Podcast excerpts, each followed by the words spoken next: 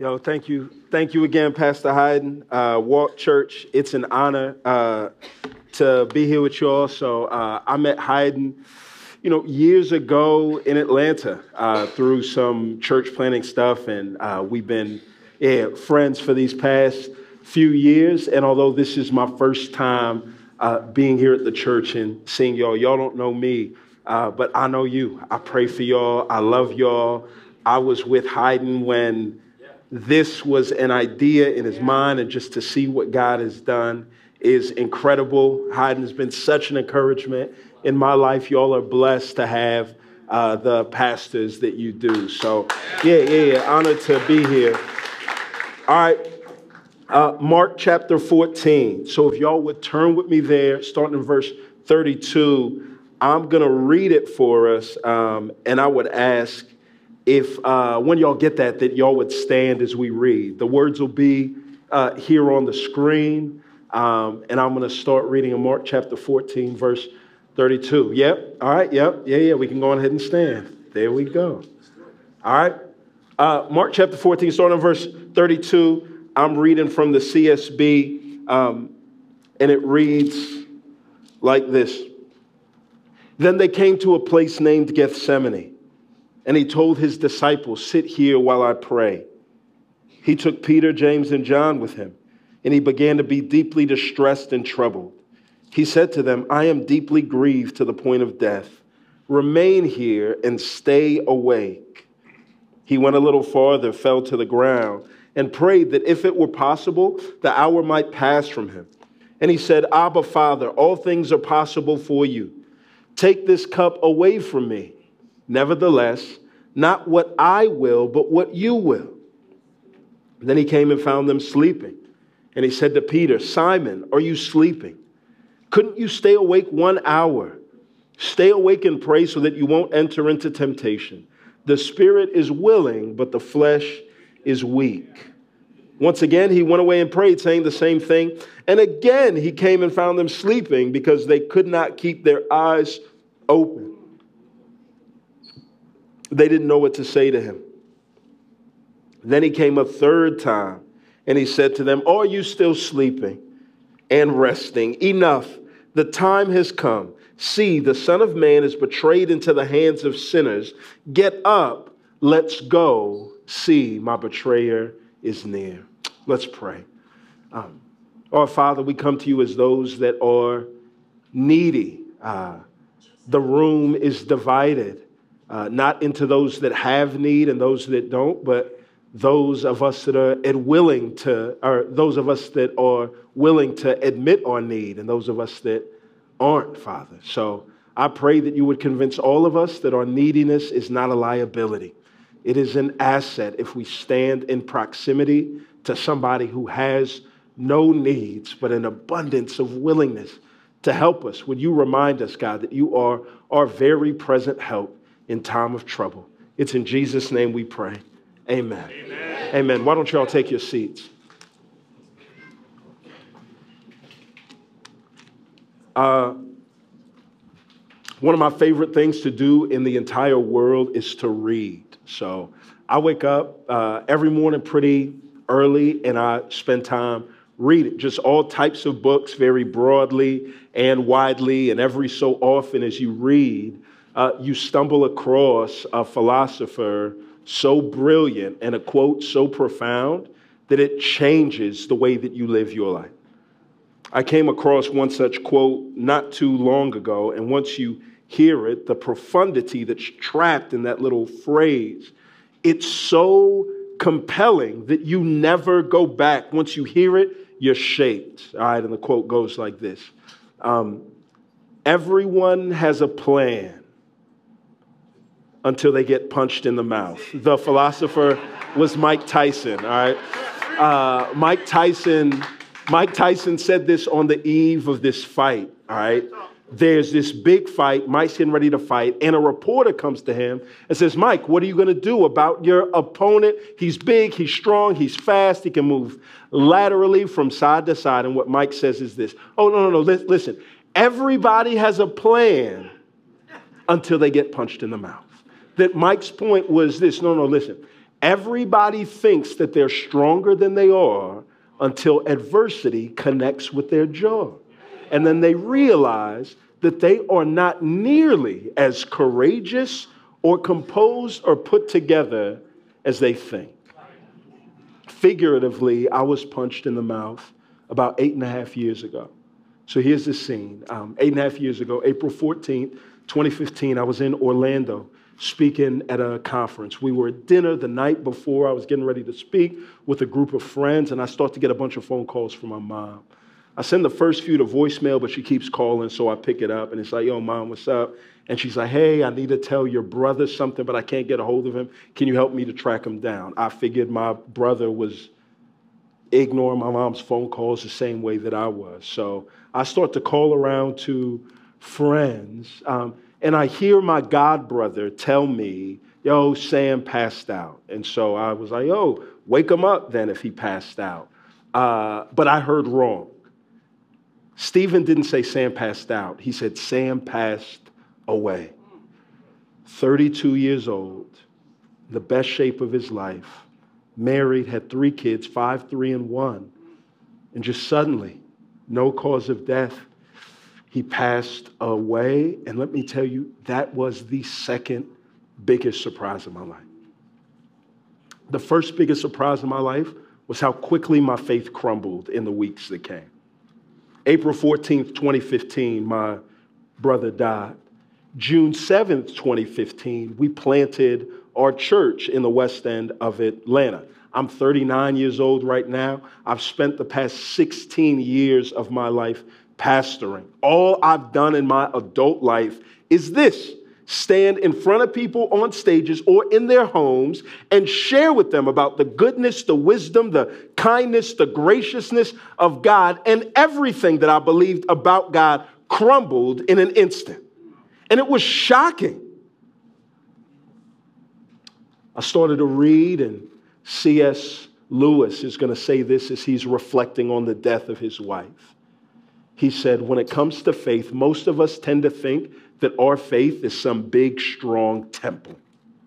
When adversity hits, we realize that our faith is nothing more than a house of cards, easily foldable.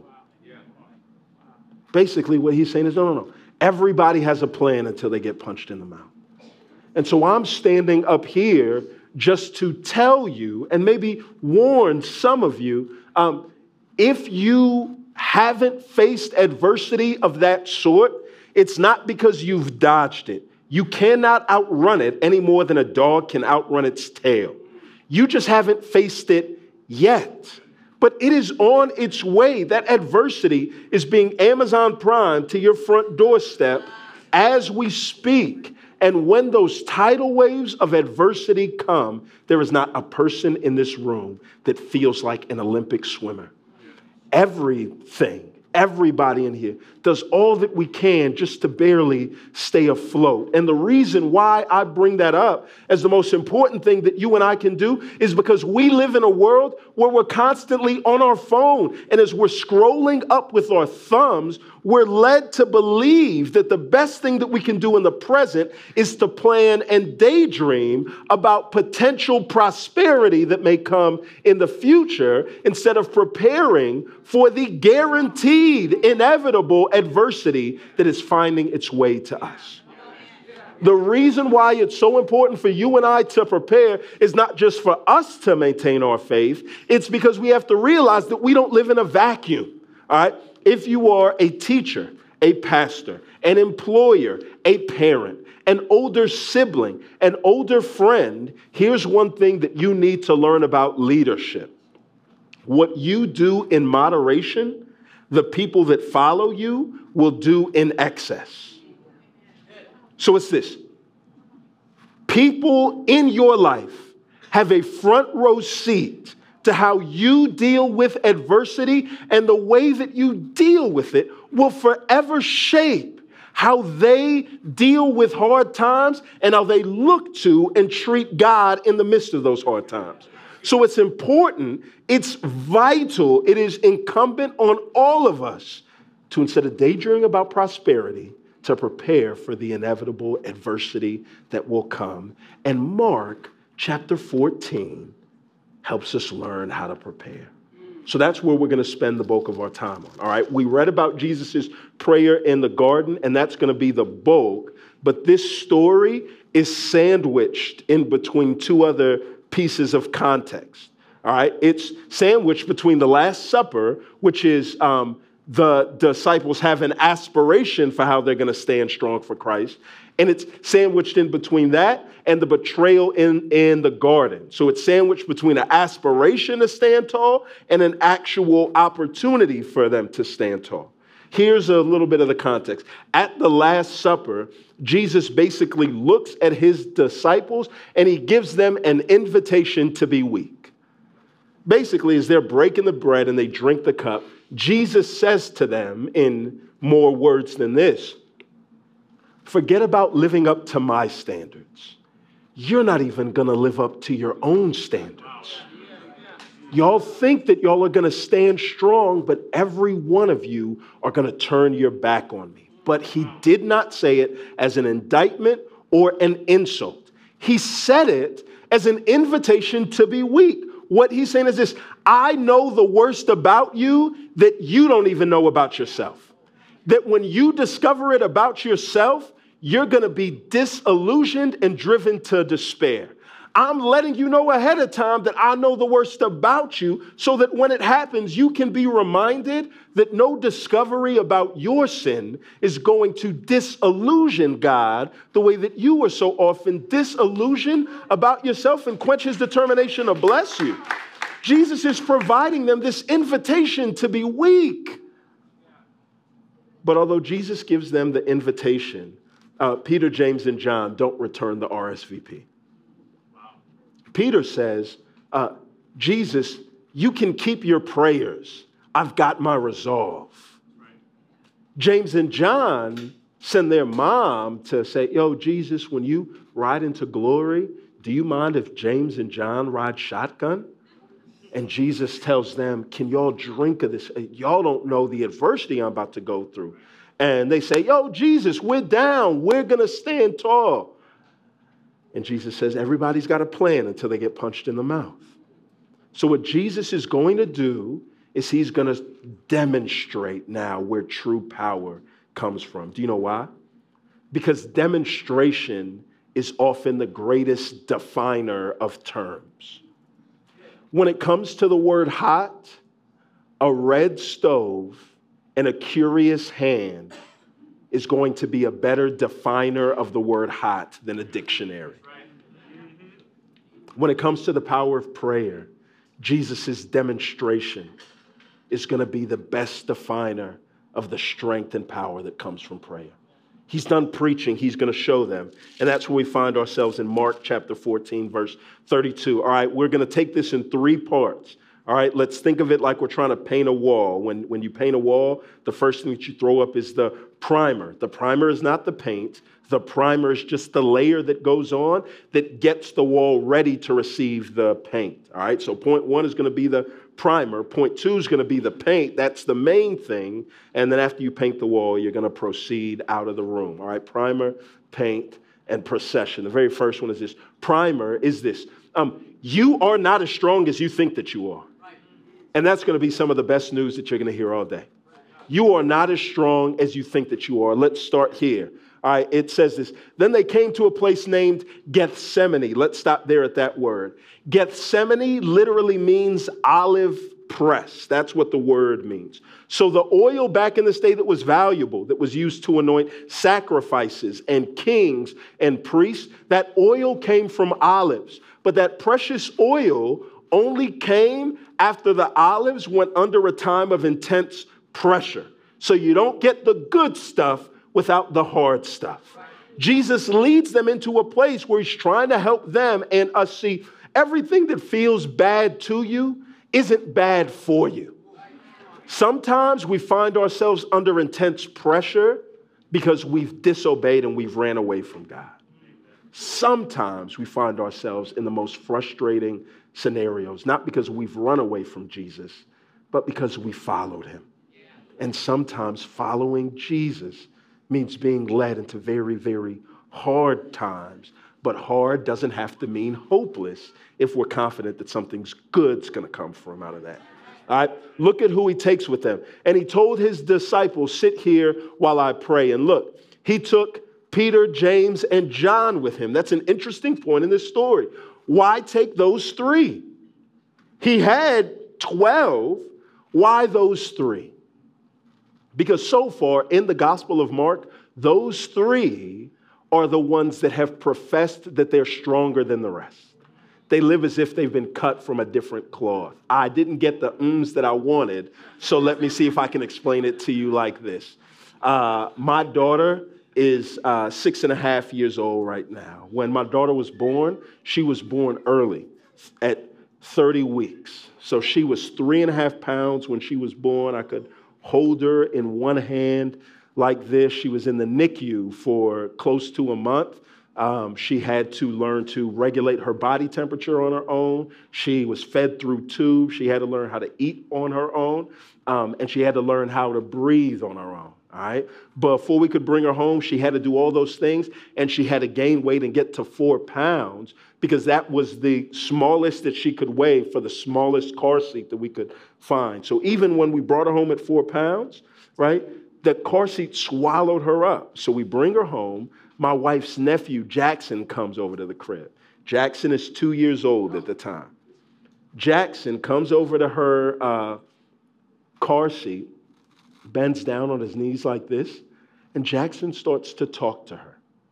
Not in his two year old voice, but he starts to talk to her how he thinks that a baby would talk, right? Ah, see, y'all said, oh, y'all thought it was cute. I thought it was condescending. So I pulled Jackson off to the side and I said, yo, Jackson, fam, you still eat paste. Jackson, uh, your subject verb agreement is atrocious. And I just start to go on and on and on and just help him see no, no, Jackson, you think you're cut from a different cloth than her. You think that you are not, in fact, a baby, but you are just as needy and dependent as she is. But it's not a bad thing because you have loving parents that are going to provide for your need. Don't try to be something that you're not. Enjoy being a needy baby that's next to somebody that's going to provide for your needs. Jesus pulls Peter, James, and John the same way and says, Hey, y'all, I know you think you're cut from a different cloth, but let me help you see you're not as strong as you think that you are. Stop pretending to be strong. Enjoy being needy next to a God that provides for all of your needs. Look at how, how it goes on. Look, he took Peter, James, and John with him, and look here, and he began to be deeply distressed and trouble. All right. In a story, there's often a narrator. What a narrator does for you is the narrator gives you x ray vision into what's going on in the minds and the hearts of the character of the story. So by the end of verse 33, do you know the only people that know that Jesus is distressed and troubled? Jesus knows, Mark knows, and you, the reader, knows. Peter, James, and John don't know. But look at what Jesus does with that. He said to them, I'm deeply grieved to the point of death. Remain here with me and stay awake. This is fascinating because the Son of God, who has healed people that are lame, made them walk, opened the eyes of the blind, turned water into wine, calmed monsoons, knows that he's going to get up from the grave. And when it comes to this, He's not acting in front of his friends as if he's unafraid, unscared, or unmoved. While these people are professing their strength, Jesus is saying, Y'all, this is weighing heavy on me. I'm not feeling strong. Jesus realizes what a lot of us don't that people are often more impacted by the weakness that we share with them than they are by the wisdom that we try to hurl at them. If the Son of God, who was present with God at the creation of the world, feels the freedom to tell people that he's feeling weak and afraid and distressed, why do you feel the need to be strong for everybody? Jesus didn't just come to teach you and I what God was like. Jesus came to teach you and I the blessings of being fully human.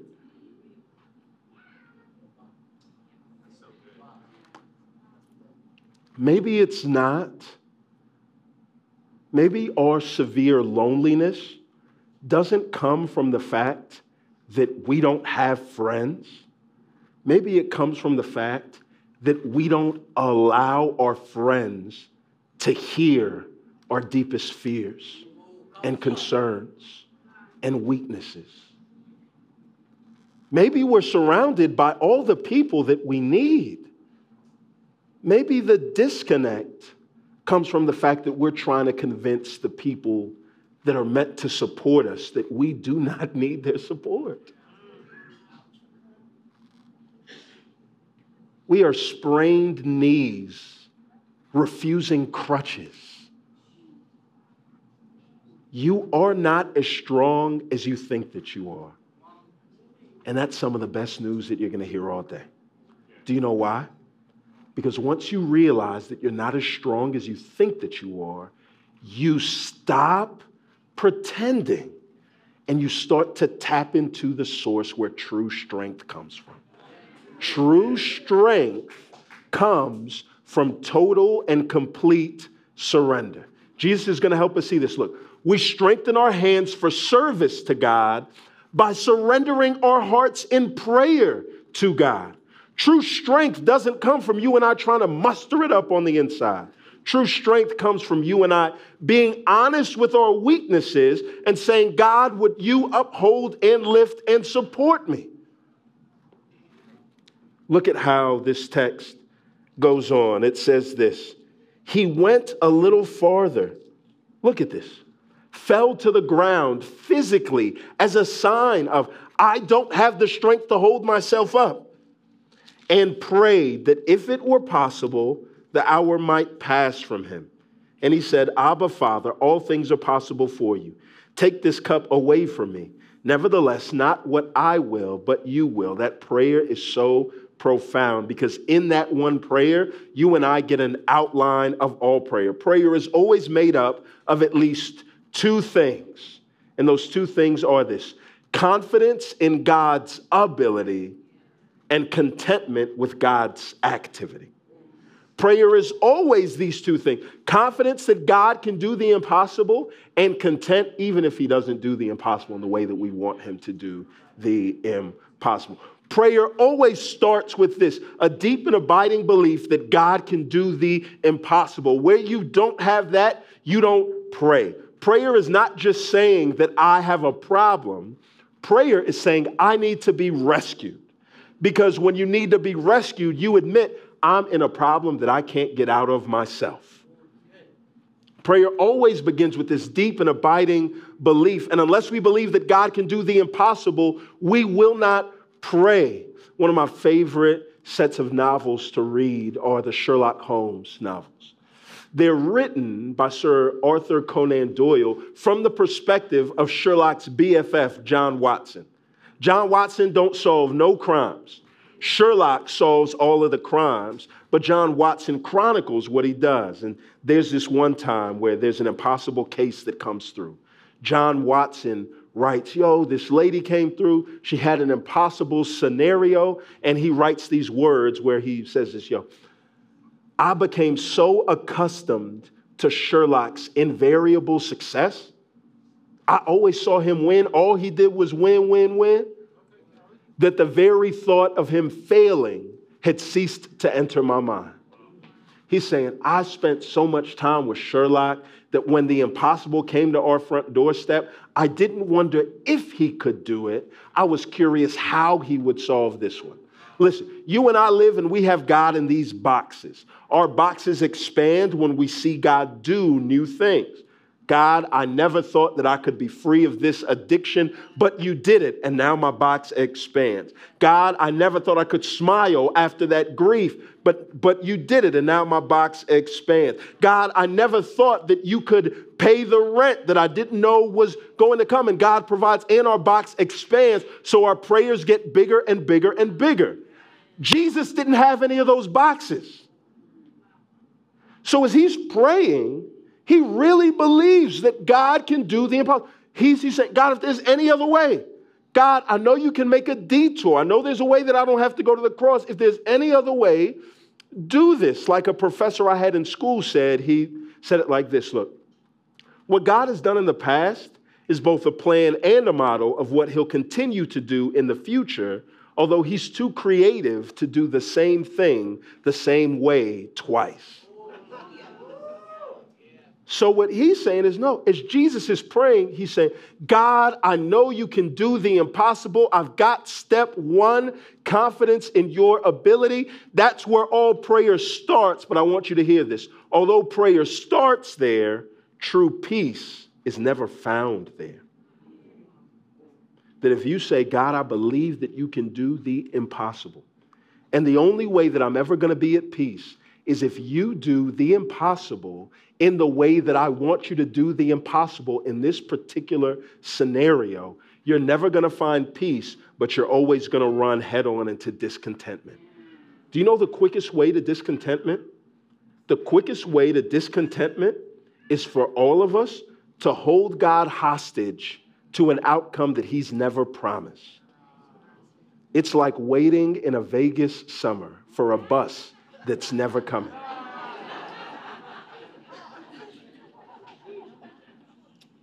So Jesus says this God, if there's any other way, I believe you can do the impossible. However, not my will, but yours be done. Even if you don't do the impossible in the way that I want you to, it's not going to throw my faith. There's another ingredient that comes here, and that's persistence. So it's not like Jesus just says these 23 words and jumps up and goes to the cross. Look here at verse 39. It says this Once again, he went away and prayed, saying the same thing. And again, he came and found them sleeping because they couldn't keep their eyes open. Verse 41. Then he came a third time and he found them sleeping. So it seems as if he's praying the same prayer for a literal hour. And here's where you and I mess up we tend to think praying about the same things over and over and over is a lack of faith. I don't believe God, so I keep on asking Him. And I want you to know this persistence in prayer is not a lack of faith, it is the surest presence of faith. It is a confidence, right, that this will not happen unless God does it. Once again, I didn't get the ums that I wanted, so let me tell you a story. I've got a six year old daughter. Four years ago, I got an opportunity to speak in Orlando, and they said, Hey, we'll fly out your family and we'll give you all Disney tickets. Um, I made the mistake of telling my two year old daughter that we were going to Disney in November. I told her in August. what do you think every hourly conversation was for 90 days? Dad, are we going? Dad, are we going? Dad, are we going? Dad, are we going? Dad, are we going? Dad, are we going? Dad, huh? Are we going? Right? And she just keeps on. Now, is her persistent asking a lack of faith? No. She knows that I made her a promise and I'm good on my word.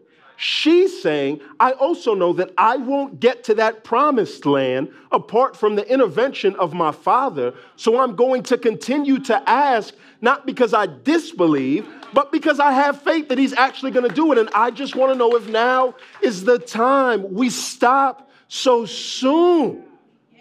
If you're praying and continuing to ask God for something, don't feel like a persistent asking is a lack of faith or don't feel like it's getting on His nerves. Persistent faith is the clearest. Don't stop. Keep persevering. Keep praying for that family member. Keep praying for that freedom. Keep praying for that change. Keep praying for that intervention. Keep praying for God's hand. And what you see in this story, Jesus is on his knees praying the disciples are on their backs sleeping. Do you remember how I told you this story was sandwiched in between an aspiration to stand tall for Christ and an actual event for them to stand tall for Christ? Well, this sandwich was built kind of like a vegan sandwich, right? Surrounded by promise with nothing but sadness and disappointment in the middle. that what you find, they had aspirations to stand tall. They had an event, but they didn't come through. And you say, what was the difference? Why was Jesus able to persevere in the face of people that were after his life and the disciples were running away from people that weren't even chasing them? What did they do? Jesus was praying. They were sleeping. Jesus understood that true strength comes from total and complete surrender. If you think I'm making too much of that point, just read the rest of the story. All right? One of the things that makes prayer tough is that when we pray and ask God for things, God often doesn't audibly speak back to the majority of us. So we're confused. What does God want me to do? Do you know one way that God speaks clearly and unmistakably? Through providence, through how things play out. So look here, verse 41, it says this Then he came a third time and said to them, Are you still sleeping and resting? Enough. The time has come. See, the Son of Man is betrayed into the hands of sinners. It's as if Jesus is praying, God, if there's any other way, take this cup away from me. Not my will, but yours be done. God, if there's any other way, not my will, but yours be done. God, if there's any other way, detour this thing. Not my will, but yours be done. It's as if he looks up, sees an angry mob coming to him with furrowed brows, pitchforks and torches, and he looks at the disciples and says, Yo, I guess God said no. But look at verse 42. He says, Get up. Oh, you missed that. Let's go. See, my betrayer is near. What he says is, No, no, no, look, look, look. I'm so confident in God's goodness that even when I get a no, I realize I'm much safer in God's hands in the middle of adversity than I am in my own hands elsewhere.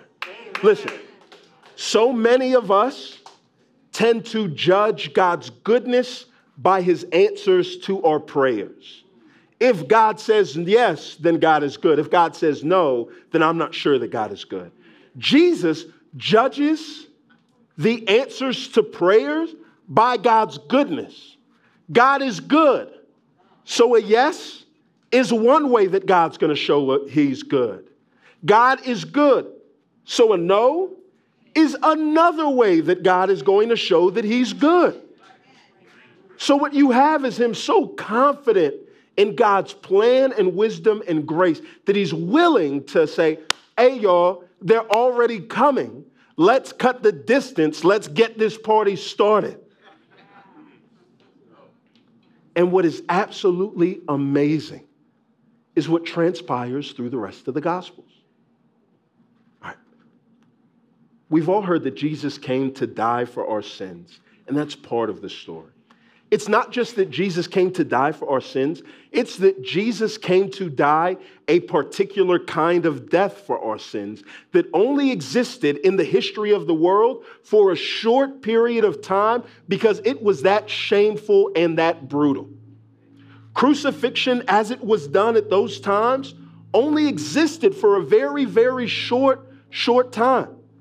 The telephone has been around longer than crucifixion was. So, as Jesus comes to die this shameful death, it is agonizing. It's so agonizing that Romans wouldn't even crucify Romans because they're like, yo, fam, this is so bad.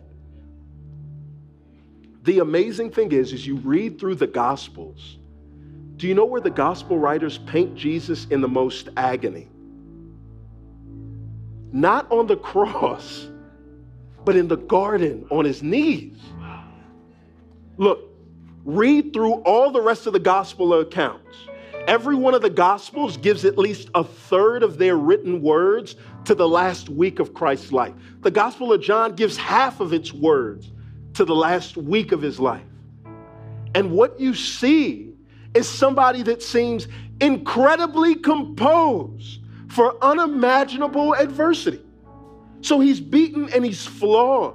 He's carrying a cross. This did not come from IKEA where the edges are all sanded nice. It is splintered driving into his back. So much so that they got to get a random cat off the side of the street to pick it up. And he has enough composure to look at his mom crying and say, Hey, mom, John's going to take care of you. Yo, John, would you care for my mom? Caring for his mom on the way to the cross. While he is on the cross, listen, all of his last words on the cross matter because when you are crucified, when somebody's crucified, you don't die by losing blood. You die by choking. Your lungs fill up with blood, and that's how somebody dies on a cross.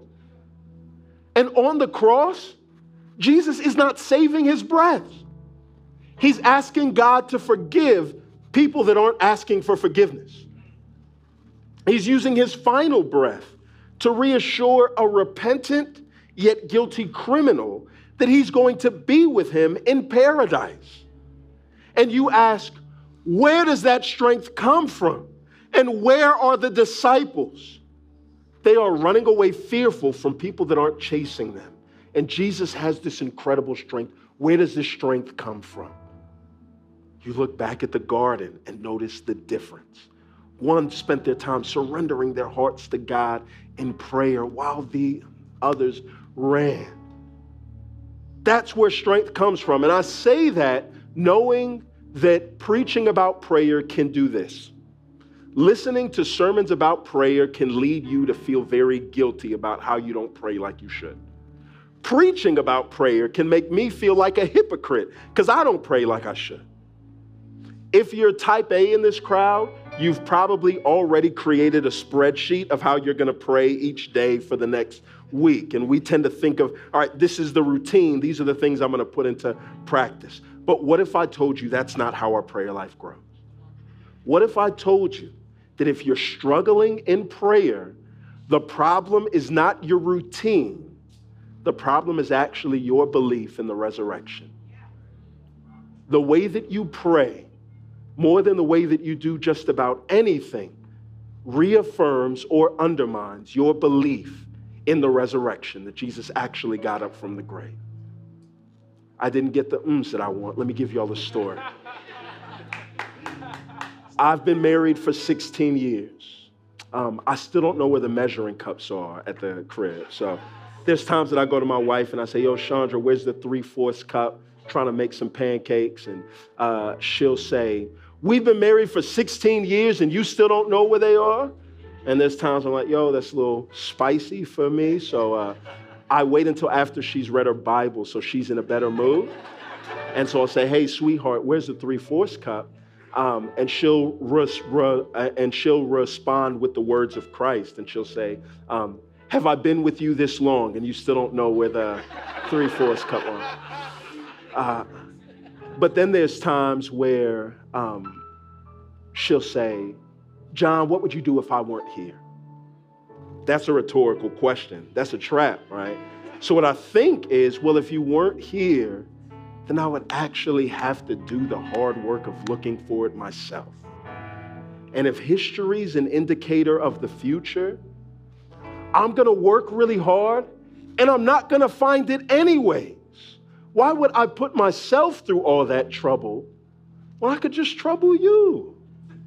I've, I've been married 16 years, so I don't say it out loud. What I do say to her is this no, no, no. But, sweetheart, you are here. If you weren't here, there would be a different conversation. But you are here. I'm needy. I'm standing in the presence of somebody who has what I need. I pray that you would just help me. Listen, we talk about being changed all the time, and change is a process, and it absolutely is. One of the interesting things about the disciples is in all of the Gospels, people were after Jesus, not Peter, James, and John and them. But they were constantly scared. Then you turn over a couple of pages, and 40 days after Jesus rose from the grave, you find yourself in the book of Acts. Now, the book of Acts is a different story because now people are after James and John and Peter and all them. And do you know what you find? A group of people that are not scared, but they're filled with power and composure. And you ask yourself, what changed? Here's a practical picture of what changed Jesus dies and raises in Acts 1. And do you know what they do? Hey, y'all, let's gather, let's pray, let's see what God wants from us. Judas is gone. He betrayed him, he killed himself. He was the one that kept all their money, so they're probably broke at this time. Do you know what they say? Hey, y'all, let's pray and see what God wants from us. Acts 2, the church grows 3,000 people in a day, and these group of failures now have to shepherd and care for a small town. And do you know what they do? Hey, y'all, let's stop, let's pray, let's see what God wants from us. Acts 4, Peter and John get thrown into jail and beaten for preaching the gospel. And do you know what they do? Guess. They pray. Acts 6, the church is threatened to rip apart at the seams because ethnic tension is getting ready to threaten this church. And do you know what they do? They pray. And what you have is a book of people who seem so composed, so calm, so cool and collected. There was this incredible strength. And you say, where did it come from? I imagine that Peter and them ran into these problems and they said, yo, what should we do since Christ isn't here? And they probably think, well, if history is an indicator of the future, we're going to work really hard and we're not going to solve the problems anyways. But then I think that it clicks. And they say, no, no, no. But, but, but wait a minute. He is here. He rose from the grave. He is not dead. He's standing here. We are people that have this great need, and our neediness is not a liability. We can tap into that power the same way that He did. And then I think they look around and say, hey, y'all, why should we trouble ourselves when we can just trouble Him? And Christ says, Church, for me, it's no trouble at all. We have access to amazing power where our neediness is not a liability, church. It is an asset. Y'all are the testimony of that. I remember Hayden talking about what he hoped that God would do in Vegas and the prayers I remember some of the roadblocks, some of the no's that felt like things wouldn't work out. And look at what God did with the no's.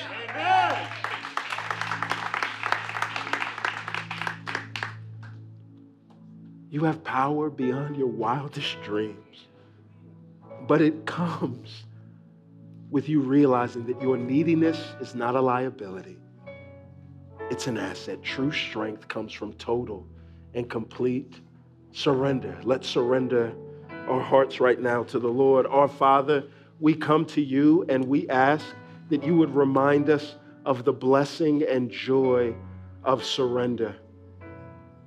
Jesus, would you free us from the lie that we have to be strong for everybody? Would you give us the freedom that comes to embrace, that comes from embracing our weakness and seeing your perfect power shine strong? It's in Jesus' name we pray. Amen.